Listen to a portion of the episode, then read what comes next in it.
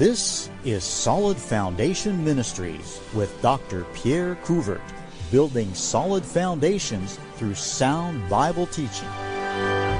Before I actually get into the message, open your Bibles if you would to Matthew chapter seven. I'm not going to preach from Matthew chapter seven, but Matthew chapter seven is the burden that's on my heart.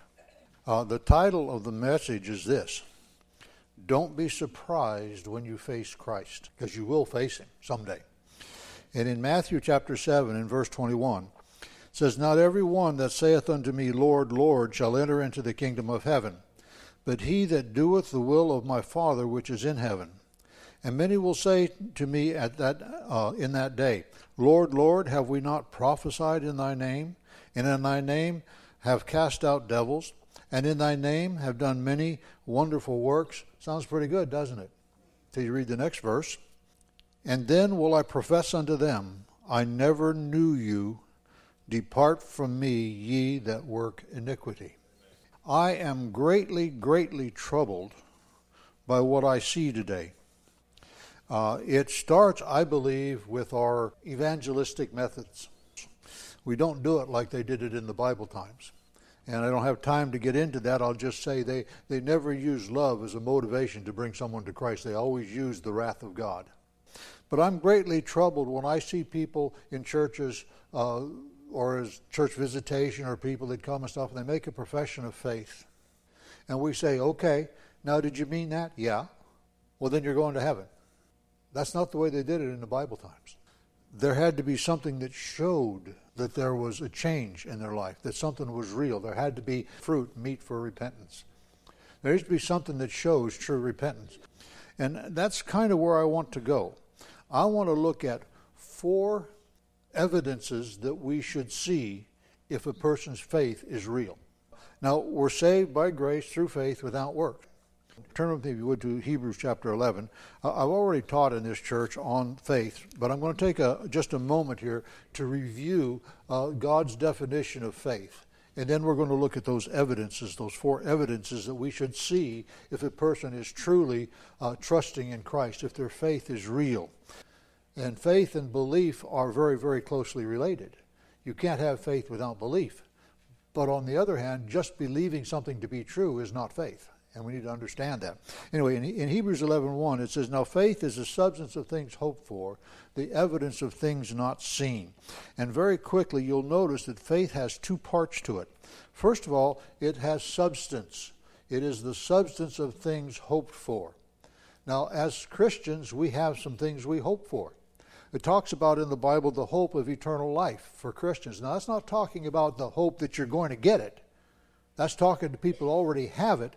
And it's talking about those things we hope for down the road because we have eternal life. And that's what it's talking about. And, and there's something that is, there's the substance of those things.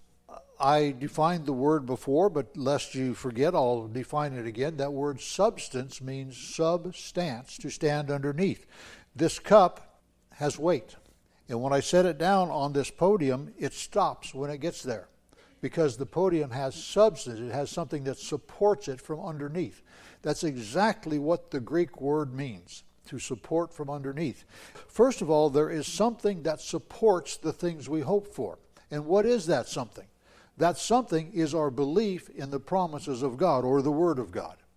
God has promised us one day that we will be taken away from the very presence of sin. Now, that's a pretty good thing. Well, that's a promise that we have. And why do we have that hope? Because God said so. I've had people ask me why my family turned out the way it turned out, my kids and my grandkids now. And, and it's very simple. I can tell you the secret in one sentence. We believe the Bible. And when I say that, I mean we believe the Bible. We don't believe those parts that we like and try and change those parts we don't like. If we don't like what it says, we still believe it, and we try and follow it. I mean, I don't like the fact that most likely my stepfather, who was a great father to me, is probably burning in hell today. I don't like that fact. But the Bible says that if he was without Christ, and so far as I know he was, that's where he's at. I don't like, I had the greatest mother-in-law you could ever have. You don't ever want to tell mother, uh, mother-in-law jokes around me that put down mother-in-laws. I'll get angry. but most likely my mother-in-law is in hell today. I don't like that, but I believe it because God said so. And God gives me peace through it too. As a matter of fact, until my wife got saved, she wrestled with the death of her mother. And then when she got saved, God took the pain away. You believe what the Bible says. If you really believe it, you try and do what it says. You try and follow it. And then the second part of it, it says the evidence of things not seen. Now, when I tell you I believe that uh, one day soon we're all, all Christians are going to be caught out of here. Can you see that? No, you, it's an unseen thing, right? But can you tell whether or not I really believe it? Only if I live like I believe it. So the evidence of, of a part of faith is the fact that what we believe works itself out in our lives.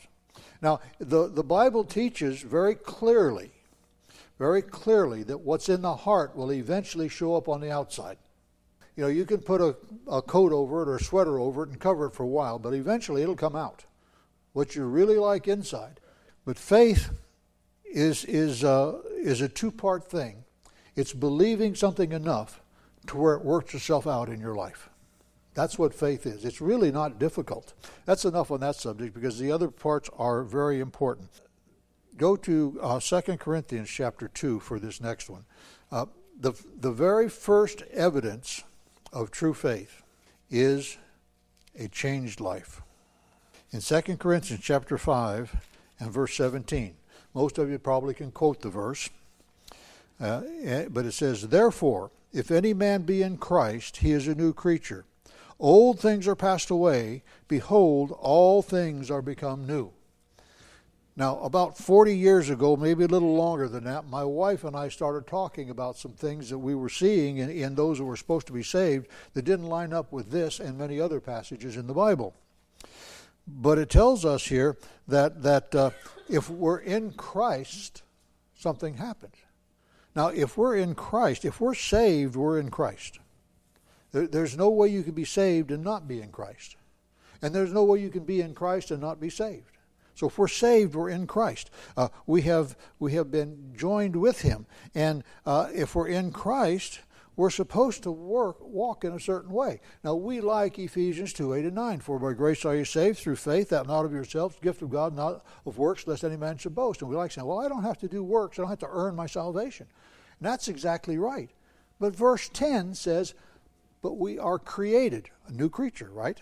"We are created in Christ Jesus unto good works, which God hath before ordained that we should walk in them."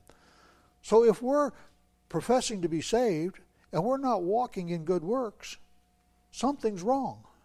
Something is drastically wrong. Now, you're not going to be perfect. You're not going to be sinlessly perfect without any sin in your life, but the sin is going to get less and less as you grow in Christ. The, you're going to hate it when you catch yourself sinning. When a first person first gets saved, they don't even know that some of the things they're doing are sin yet. So there's a growing time that's involved in there. But in sal- at salvation, we're, we become a new creature. We, we're created in Christ Jesus unto good works. As we're a new creature. In uh, in Galatians chapter uh, six and verse fifteen, uh, I can't quote it exactly, and I'm not going to take the time to turn there, but, but it's, it says that circumcision and uncircumcision don't matter. What matters is a new creature. So it's not what's on the outside that matters. It's not what I do. It's not whether I was circumcised. It's not whether I was baptized. It's not whether I am in church every service. That's not what it's about. If the inside is converted, if you are a new creature on the inside, you will get baptized. You will be in church every time you possibly can. That doesn't just mean Sunday school, Sunday morning, Sunday evening, and Wednesday night. That means on the special meetings and things like this. Now, if you have to work and you can't be there, or if you're sick or something like this, of course you can't be there. But if you can be there, you'll be there because you want to be there. I know a lot of people that are in church because, well, that's what we've always done. It's not a good reason to be in church.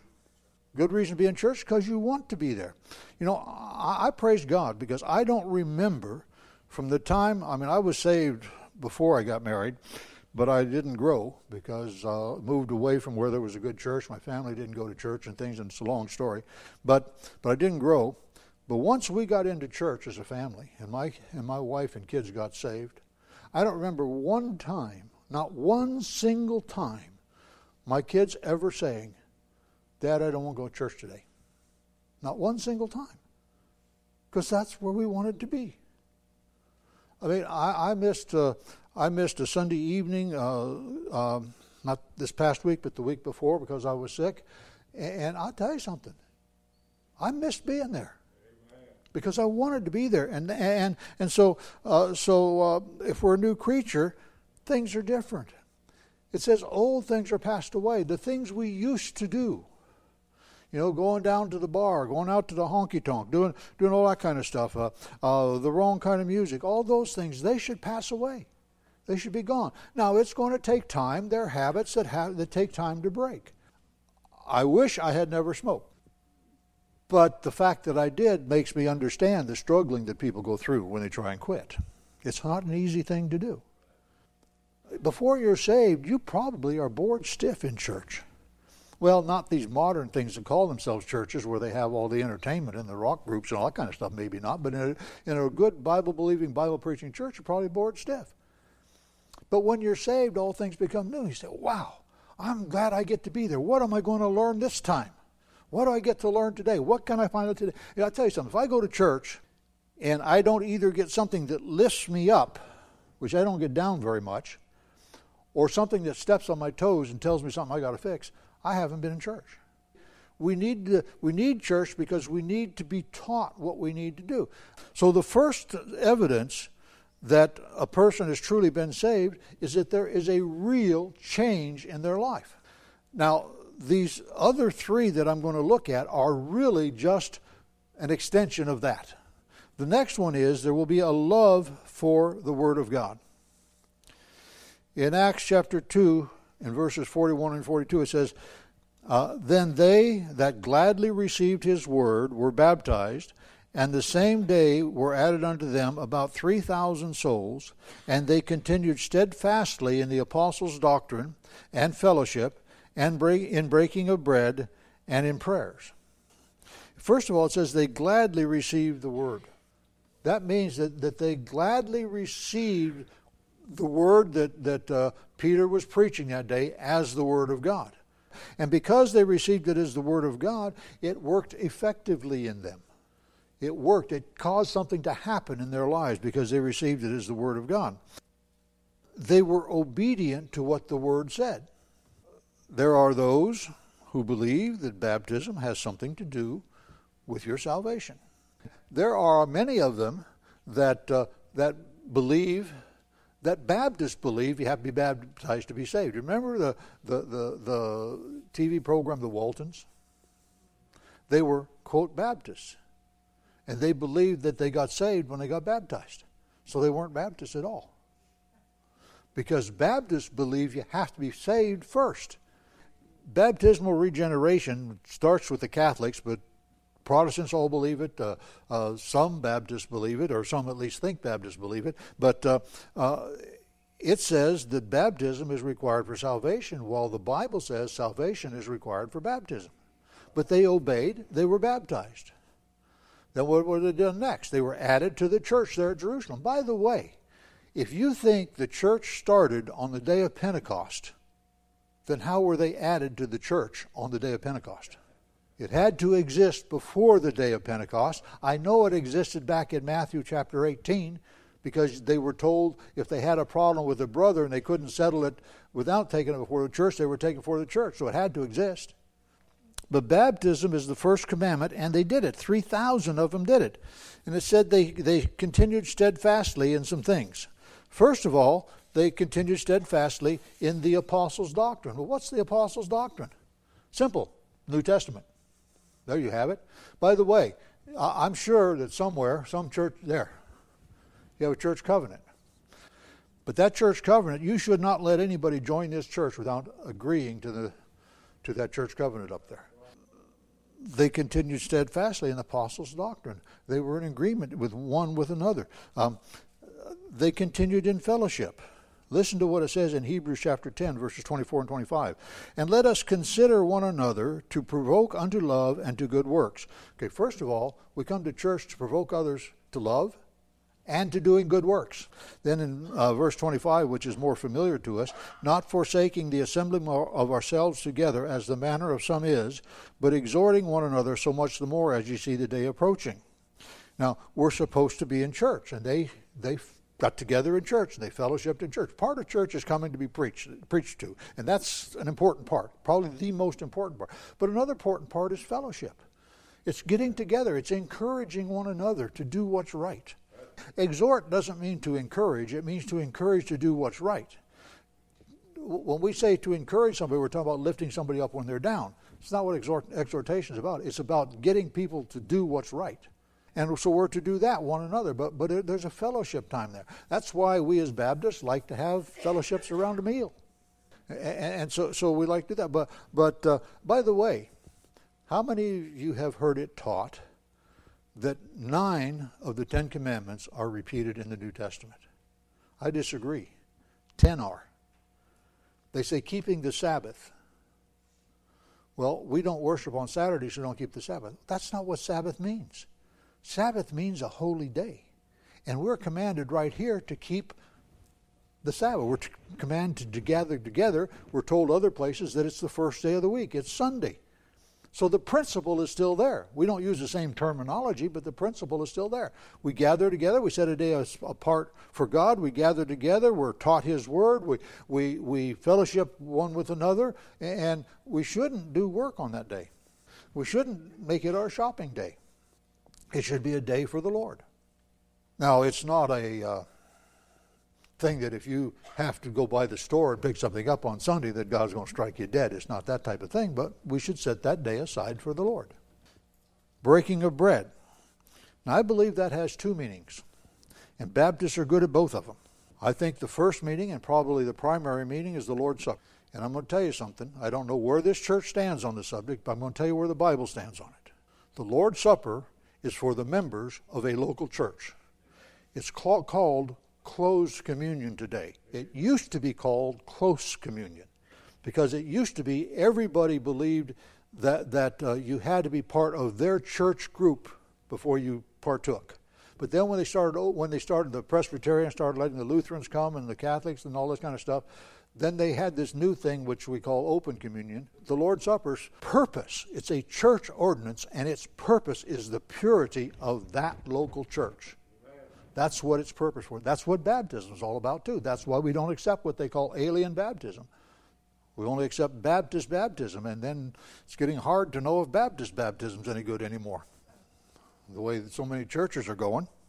The last one, and in prayers. Just a few moments ago, we did that. Oh, I forgot to tell you the other one, getting together around a meal and having fellowship. I believe that's another thing that is meant by breaking of bread. Because if you read Acts chapter two, you, you'll find that they went from house to house and they were breaking bread. That wasn't the Lord's Supper. That wasn't the Lord's Supper. The Lord's Supper is a solemn ceremony of, of remembrance, remembering what Christ did for us. That was getting together around a meal and discussing the things of God. My favorite, you want to get me, if you get, if you see me dead tired, I can't stay awake. Just start me talking about the Scriptures. Remember Jesus at the well? He was dead tired, so he sat down to rest, and they went in to, to uh, buy some food and come back. When he came back, he was just full of energy and going because he got to talk about the things of God with a, with a, a woman there. See, I love that. We should all love that. But now, the the the, the last one of these things they continue steadfastly in was um, in prayers, which we just did just a little bit ago. We pray together. And and that's an important part of the thing. And they can continue steadfastly. Let me point something out. It says that there were about three thousand that were added to the church that, that day, and they continued steadfastly. They, what's the antecedent of they? three thousand, not three hundred.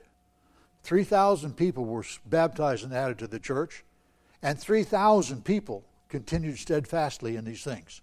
Today, if we get ten percent of those who make a profession of faith to continue steadfastly in anything, we're doing really well.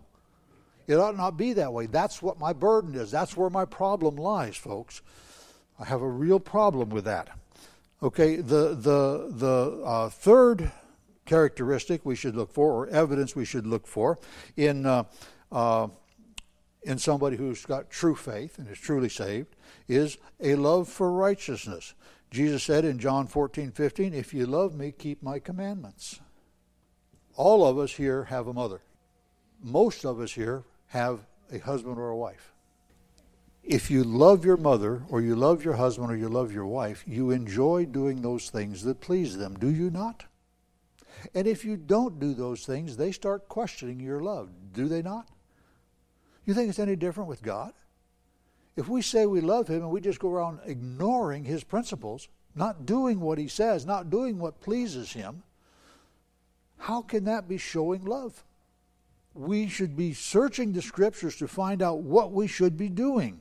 We should, we should be looking for those things that, that, that he wants us to do, and we should have a joy in doing them. This, uh, for the next ten days, my daughter, son-in-law, and granddaughter, you know, they're out of town. Tonight they're in Missouri. Then they're going to be in Oklahoma City, and then they'll be back. My granddaughter has chickens. When she comes back from this trip, I'm telling her, those chickens have got to go. Because when she started, she took good care of them. Now she doesn't take good care of them anymore. It falls on us. But I have to go out there in the morning, and it's before I have, I, I let my wife have the bathroom first, and I have to get out there before uh, I get in the bathroom, make sure the chickens are out, I make sure they've got food, make sure they've got water, and the way it's been, make sure they've got water that's not hard. and uh, uh, and uh, I don't like doing that. But if I don't do it, my wife has to do it. And she has a hard time carrying the water down to the chicken thing because it's heavy. I, en- I don't like doing it, but I enjoy doing it for her. That's what I'm talking about when it talks about loving the Lord. We do what pleases him because we want to do it. There's a verse that, uh, I don't know if I wrote it down here or not. Yeah, it's uh, First John chapter five and verse three. Uh, it's not hard to keep his commandments. It says, for this is the love of God, that we keep his commandments. Well, that's fine. That's the same thing we read in the other verse. Then it goes on to say, and his commandments are not grievous. It's not a burden to keep God's commandments. It's actually a joy. At least it should be. We should want to do what he says. Now, uh, my pastor uh, preached uh, last Sunday, he preached a two-part message on on, uh, on um, the, the two great commandments. And uh, he was preaching on love, and, and the two great commandments are love God with all yourself and then love your neighbor as yourself. And, and he said there are six hundred thirteen commandments in the Bible. I think he's wrong because I think there's more. I mean, there's a lot more. I don't think anybody's ever counted them. I've heard numbers as high as nine hundred. But I don't know how many there are. I just know there's a bunch of them. And we should want to keep them all. And we're going to come across one that says, well, I can't do that. I mean, you're a new Christian, and all of a sudden somebody says, you're supposed to give ten percent of your income to the church, or to God, actually, but through the church. I can't afford to do that. I'm having trouble getting by on one hundred percent. But if you love God, you'll do it. And you'll watch him make the difference up somehow, ways you'll never expect. Not necessarily giving you more money, but lowering your expenses or something. He'll take care of it. A love for righteousness. And this last one, in Hebrews chapter twelve, verses four through eight, it says, ye have not yet resisted unto blood, striving against sin. And ye have forgotten the exhortation which speaketh unto you as unto children. My son, despise not thou the chastening of the Lord, nor faint when thou art rebuked of him. For whom the Lord loveth he chasteneth, and scourgeth every son uh, whom he receiveth. If ye endure chastening, God dealeth with you as with sons. For what son is he whom the Father chasteneth not? But if ye be without chastisement, whereof chastisement whereof all are partakers, then ye are bastards and not sons. I don't particularly like that word that it used there, but it's used properly and it has a proper meaning, but it means that you're illegitimate children. None of us have resisted to blood against sin. We all still have it in our life, and none of us are dead for it. That's basically what it's talking about. Uh, if if you were to look up in verse one of that same chapter, it talks about, about those sins that so easily beset us. So I looked up that word beset. How many of you bothered to look that up? It means to surround or to encompass. And there are sins that we allow to trap us, and they come around us, and we keep, keep falling ourselves, keep finding ourselves falling into those sins. Everybody has something in their life that they fight. And they said, I don't want to do this again, Lord. Keep me from doing it ever again. And next thing you know, you're doing it again. We all have something like that. Big or small, we all have something like that.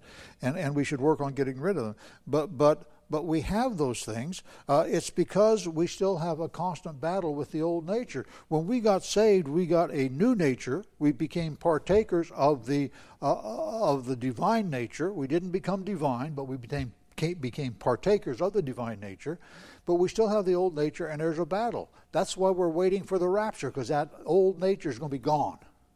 We don't have to wrestle with it anymore. But when we fall into sin and don't repent, and God doesn't give us a good spanking, we're not His children. That's what it's telling us in this passage of Scripture. So let me wind this up. Salvation is more than just believing in Jesus. I would like to remind you that devils believe also, and they tremble.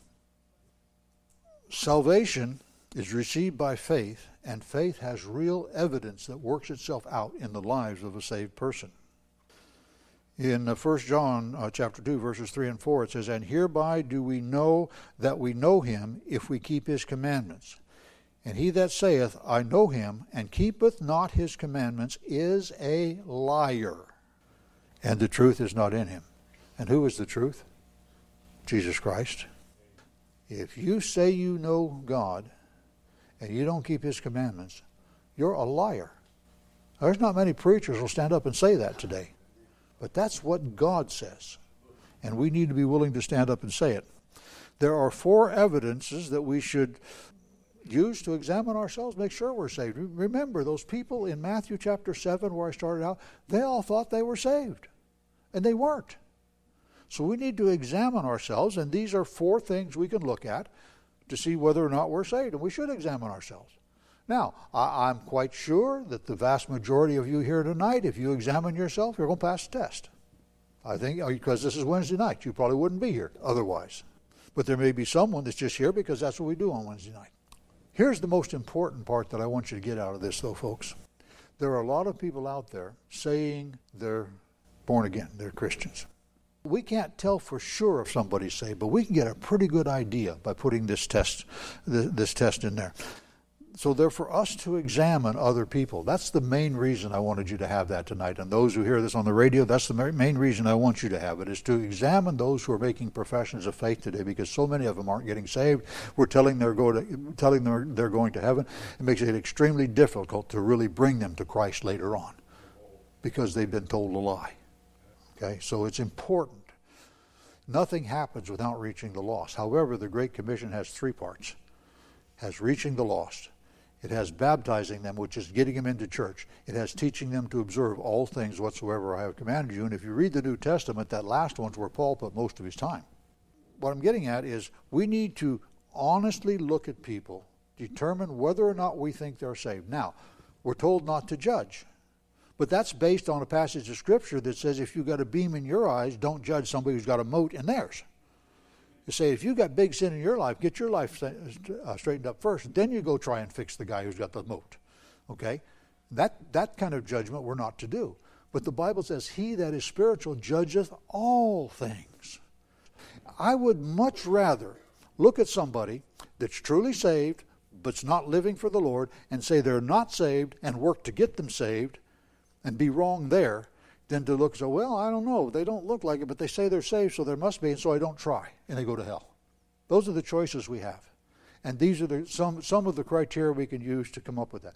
If we're truly saved, there should be some changes in our life.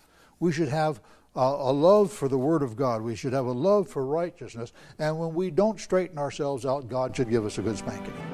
You have been listening to Solid Foundation Ministries from Lenoir, North Carolina. Doctor Couvert has thirty-five years in the ministry as a former missionary and pastor. He is available for revivals and various conferences on missions, Bible, Baptist heritage, and the family. To find out more, go to our website, solid foundation ministries dot com, or call eight two eight, two four four, six five zero five. Remember, the Christian life is not about you. It's about God receiving the glory.